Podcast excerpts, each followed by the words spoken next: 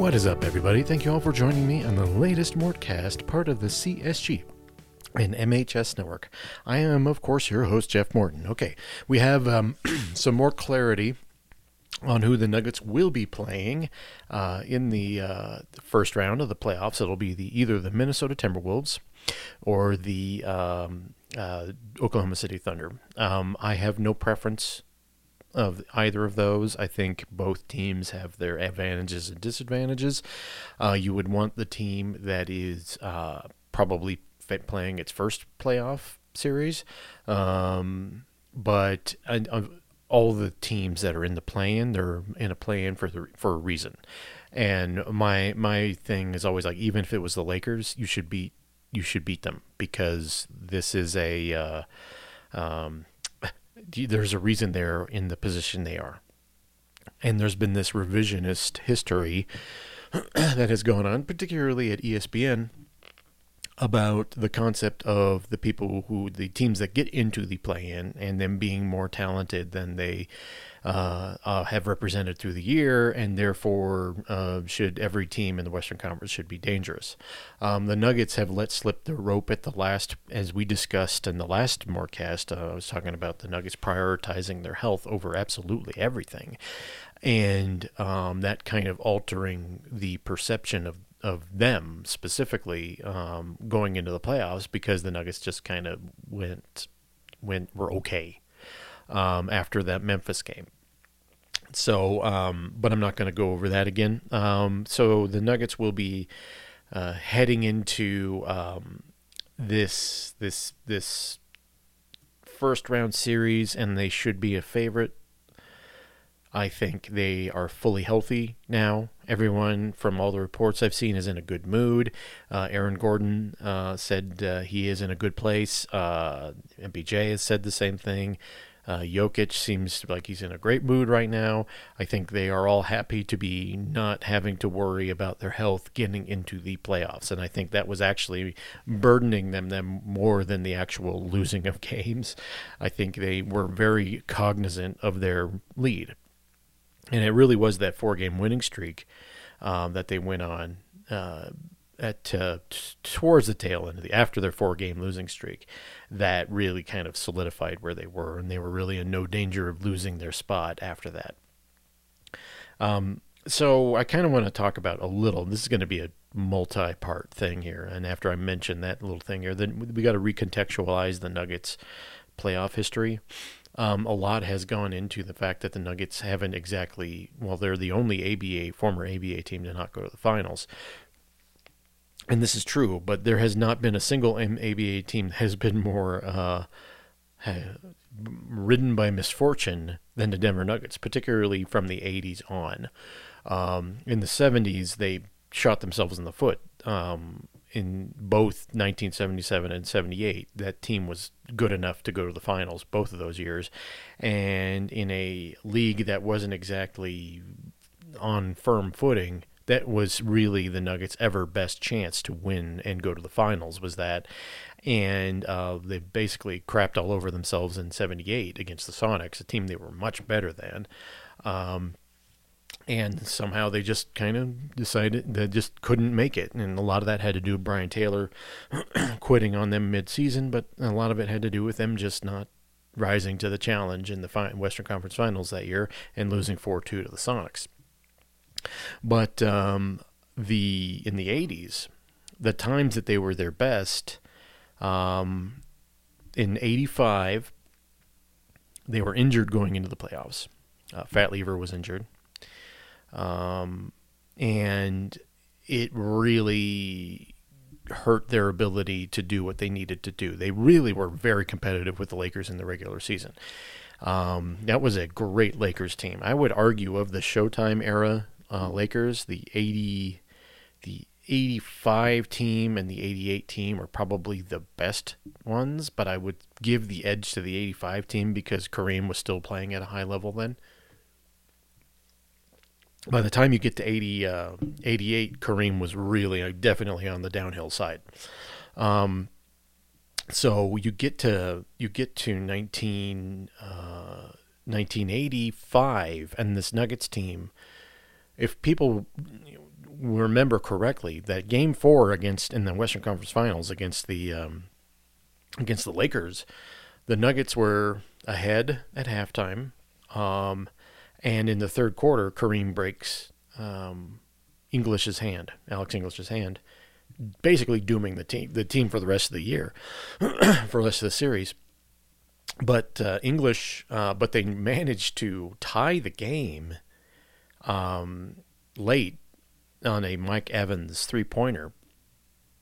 And uh, I, I, believe it was Magic Johnson who ended up hitting a three pointer to win the game for the uh, for the, the Lakers, and then the Lakers annihilate the Nuggets in uh, L.A. the following game. But the Denver Nuggets in uh, in 1985 were a good team, and they had an injured Fat Lever who was barely functional at that point.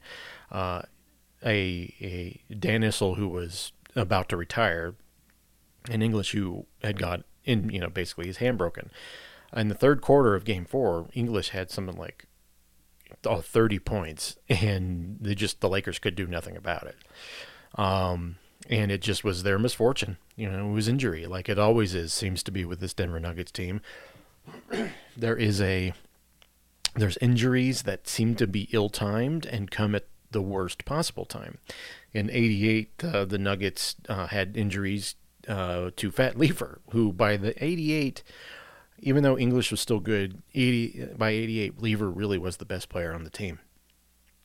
And uh, Lever, once again in the Dallas series, gets injured.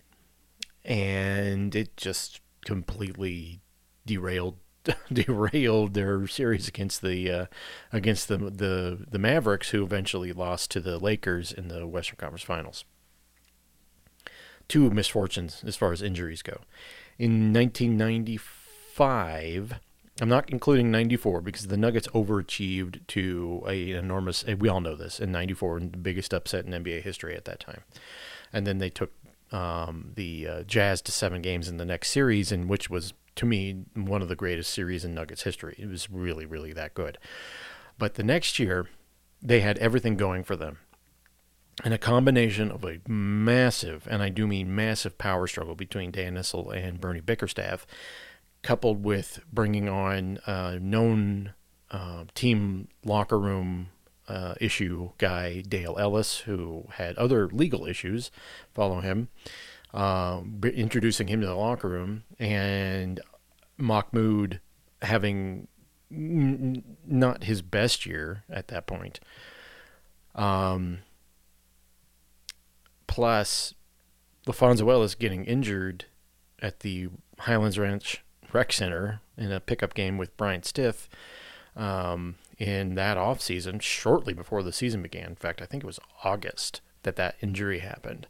Um, just combined to completely derail that promising young Nuggets team. And then Issel quitting in uh, uh, January of '95. Just basically, it was just it was death. And then after that, Bernie took over, and uh, we don't need to go over that history again. Um, and that was another great chance because that Nuggets team defensively was probably the best defensive Nuggets team I've ever seen. Um, and they just, in fact, one of their big problems, which is unusual for Nuggets history, they're one of the Nuggets' big problems was they weren't that great offensively in that era, but they were great defensively and they were built for the 90s. And they just completely derailed after that, even though they had um, rookie Jalen Rose in there and all that stuff. It just didn't work. Okay, we're going to fast forward all the way to 2009. 2009, the Denver Nuggets um, were actually their pursuit of the title was actually derailed by, in my view, yes, we can talk about the two inbounds passes, uh, Anthony Carter and Kenyon Martin. We can talk about those, but we can also talk about the trade, the Chauncey Billups trade, which a very under talked about factor of that, and which is something that would have guaranteed the Nuggets uh, win, was uh, that year. And as far as I'm concerned, you can't convince me otherwise. Was uh, Antonio McDyess de- declining to come back to Denver? A condition of the trade was that the Nuggets had to buy him out. Uh, he had, and the Nuggets genuinely wanted him. Then um, I knew I know you know, R.I.P. Mark Warkentien, but I, I knew work well enough at that time to for him for for to get an indication that the Nuggets really definitely did want um, uh, McDyess to come in that trade, and he, he he was bought out because McDyess simply did not want to come back to a place that had traded him twice, and um, there is a zero doubt zero doubt that the Nuggets would have beaten the Lakers if they had Antonio McDyess on that team. He would have been a great complement to uh, uh, Chris Andersen on the bench. Um, at that time, you know, it was the down. I mean, I think I think Dice only made it one more year after 2000. I think he retired in 2010, but. McDyess was became altered his career after his knee injuries and and really cost him two years of his career. He became a super role player, um, and he was very good at that. He was very good at that because Dice was a great basketball player, and by the time of his first major injury in 2001, he was he was on his way to becoming a legit big star, uh, especially in that era of the NBA. But it uh, derailed his career, so he adapted to become really a defensive player who could score you about 10 points a game. And that's what the Nuggets needed. They needed someone to guard Lamar Odom. They needed someone with the length to do that sort of thing. And uh, they also needed someone to chip in with about 10 points off the bench. And there's no doubt that George Karl would have loved to have had Antonio McDyess on that team. You kidding me? Um, and it didn't work. And then uh, Dice ends up going to uh, San Antonio, and San Antonio ends up benefiting from basically McDyess saying to the Denver Nuggets, "You traded me twice. I don't want to go back." That's 100% what happened, and uh, it's disappointing. But the condition of of the allowing the Nuggets to include him in this trade was that he be bought out, and that's that's really disappointing. And if there's there's no doubt, no doubt that if McDyess was on that Nuggets team, they would have won the title that year. Finally, we're talking about the 2020 Nuggets in the bubble. Um, and this is more uh, about how unusual things are um, and were. Um, the Nuggets, I think they were worn out by the comebacks that they had to do in the first and second rounds of that uh, time. Uh, obviously, we can't really apply that thing to every day, every year series. But um, one of the factors that I always look at is Mason Plumlee not closing out correctly and Anthony Davis hitting that shot at the end of game two that won the Lakers that game two series, that game two uh, win. If the Nuggets, if Plumlee closes out a little more aggressively, the Nuggets win that game, and that series might be look a ton different. Um, the Nuggets played so much better in that game too, and um, and deserved to win that game, and um, that series looks different uh, if uh, if that happens.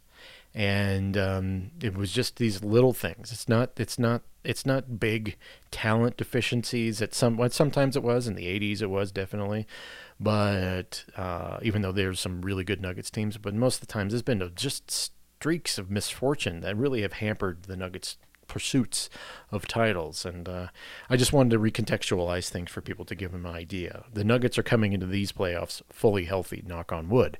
And uh, this makes this a little different than things that have happened before. So keep that in mind, folks. All right, before we take a break, I want to talk to you about Blanchard Family Wines, located between 18th and 19th and Blake and Wazee in beautiful lower downtown Denver, Colorado. Just a couple blocks away from Coors Field, right in the middle of the dairy block. They are always online at bfwcolorado.com. Reds, whites, Rieslings, Western Slope um, wineries to have their have their wines there. Um, the Dairy Block location is great. The Fort Collins location is fantastic. Um, whether you want uh, Pinot and, Pinot is great. Their their Pinot since it's Sonoma County is really really high quality. Um, if you like the the light bodied dry red wines, um, which is what I do. That's kind of my preference. I either like the cabs or the, the pinots, um, but they also got all other red varietals. They got the Rieslings are uh, the, really the specialty of the Western Slope of Colorado. So if you're like and if you like those sweet um, white, almost Gewürztraminer um, like wines, try the Rieslings. I've been told they are excellent, uh, and and and try that out. Um, but you know they have everything you need from your favorite wine bar in Lower Downtown. The Rockies are on right now, so you know pick and choose. If you're going down the Rockies game, take a trip to Blanchard Family Wines. If you uh, are just going there to um, you know just hang out downtown, great place to stop pre-game before a meal, or stop there after you eat. Once again, they're located between 18th and 19th and Blake and in beautiful lower downtown, Denver, Colorado, and Fort Collins.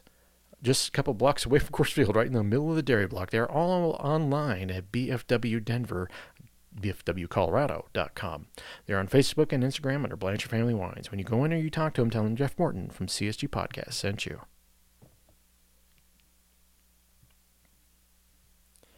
Okay, I need to very briefly, and I do mean very briefly, address this Joel Embiid thing. Um, Embiid is, as I've pointed out before, he's going to win the MVP. He's deserving of it. Um, in my scripted episode last week, I talked about how he's deserving of it, and you could make a legit argument for him with doing nothing but complimenting and bringing up his stats. All right, you could just do that. People have chosen not to do it. They have chosen to bring up things that have nothing to do with it, but whatever. Um, Joel Embiid will win. Joel Embiid went and interviewed with, of course, Marc Spears, and he starts talking about how. Uh, he just he just basically this is like a, series of in, interviews that um, that Embiid has given basically and I, I hate to use, I'm not going to use the word pity, but it's starting to become, woe is me. I'm winning, and, and no one likes to see that. And he's starting to make, and I've seen this subtly. Embiid is making even people who, like, aside from the people of Philadelphia, he is making people nationally get really turned off by this. And I said this on Twitter today, and I'm going to reiterate it here. Just take the W and enjoy your MVP. Just be happy that you won. Be it's okay to be happy you won the MVP. This I don't know. I mean, my friend Zach Mikesh uh, pointed this out today. If he has a publicist, uh, he needs to be fired. If he doesn't have a publicist, he needs to get one right now, because the decisions that Embiid is making right now to uh, talk about Nikola Jokic because he talked to Rachel Nichols about him. I mean, they're never really direct. They're always very subtle. And he's talking about, well, they do this for him, you don't do this for me, that sort of thing. And it's it's kind of weird. Um, he doesn't need to. It's very clear he's going to win the MVP. So if I was his publicist, I would say stop doing these interviews, starting with that one the day after, the day before, or the day of him skipping that game uh, against the Nuggets in Denver, which was a clear I'm not going to play in Denver and risk losing my MVP play. Uh, plus, he doesn't like playing at altitude. Um, and he the the other side of it is like he keeps these interviews which he doesn't need to be doing. It's it's clear from what everyone is saying he's going to win the MVP, and it doesn't do him any favors to go keep going on this PR campaign to do what exactly? And and I guess that's my where I'm at right now is that I don't know what he's trying to accomplish because the woe is me thing with him winning uh, and, and, coinciding with him winning an MVP is a terrible, terrible look. And I don't think I have ever seen an MVP war, uh, award winner do this. It has been a very strange development in MVP award history to see someone who is very clearly the front runner and is likely going to win have what amounts to a pity party. I'm not going to say, and I'm not going to do what people have online and and talk about uh, uh, Embiid getting a pity award. That is definitely not it, folks. Um, people have gone a little overboard and saying, well, other guy, these other two guys, in Giannis and Jokic, have have uh, won it, and you know, it's it's it's why not give it to Embiid? You know, that kind of colors your vote. But as I pointed out over and over and over and over again, Embiid deserves the win, regardless of what these people's motivations are. And and it doesn't help Embiid's case, and it certainly has started to turn people. The more he talks about this, why can't they treat me like this? Why aren't they? It is a bizarre situation. I, I and the the interview he gave was with uh, Marc Spears at Andscape. Um, God bless him, Marc Spears. You, you you could see is completely predictable that he would coax this out of Embiid. Uh, Spears, who has shown zero interest um, since he left in interviewing uh, Jokic, but whatever. Um, it's just a personal thing uh, as far as I'm concerned. But this has been a this has been very bizarre. What what Embiid has been doing is bizarre, and he's getting bad advice. If this is the advice he's getting, whether it's is it Drew Hanlen who's telling him to do these interviews, is I don't know who it is, but it reflects extremely poorly on Joel Embiid, and it doesn't need to. It's stupid. He doesn't even need to be giving these interviews. It is bizarre that he continues to put himself out there like this. Not only is he needlessly kind of altering people's opinion of him, but he's putting a needless amount of pressure on him to win in the playoffs. This is a regular season award, right? But now he has put enormous pressure on himself to get far, first of all farther than Jokic and B and, and, and, and B at least get to the finals this year on the Sixers. And, and he has done this completely needlessly. There was no reason for Joel Embiid to go on this campaign.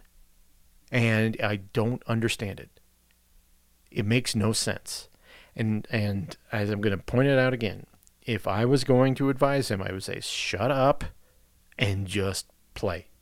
Stop talking. Stop. You do not need this anymore. You won you you won. You don't need to justify anything. You don't need to complain about the way you are perceived. You have no you won the award. Very few NBA players have won an MB, MVP award. I, this doesn't help Joel Embiid, and it's making people turn on him who would otherwise be supportive. Dude, shut up. Just stop talking to all these reporters, stop giving these interviews because it does you no good. It helps you with the city of Philadelphia. Oh, great. If, if that's what your if that's what your goal is, I guess. But everyone else is kind of like, dude, just stop. And like, look, he's not looking for advice from someone from Denver, but at least that's what I would say. All right, thank you all for joining me on the latest Mortcast. I'm going to be back. Well, I might be back uh, this weekend. I don't know. Uh, I, but if not, I'll be back certainly after game one on Sunday. So thank you all for joining me. I will be back soon with another episode. Goodbye.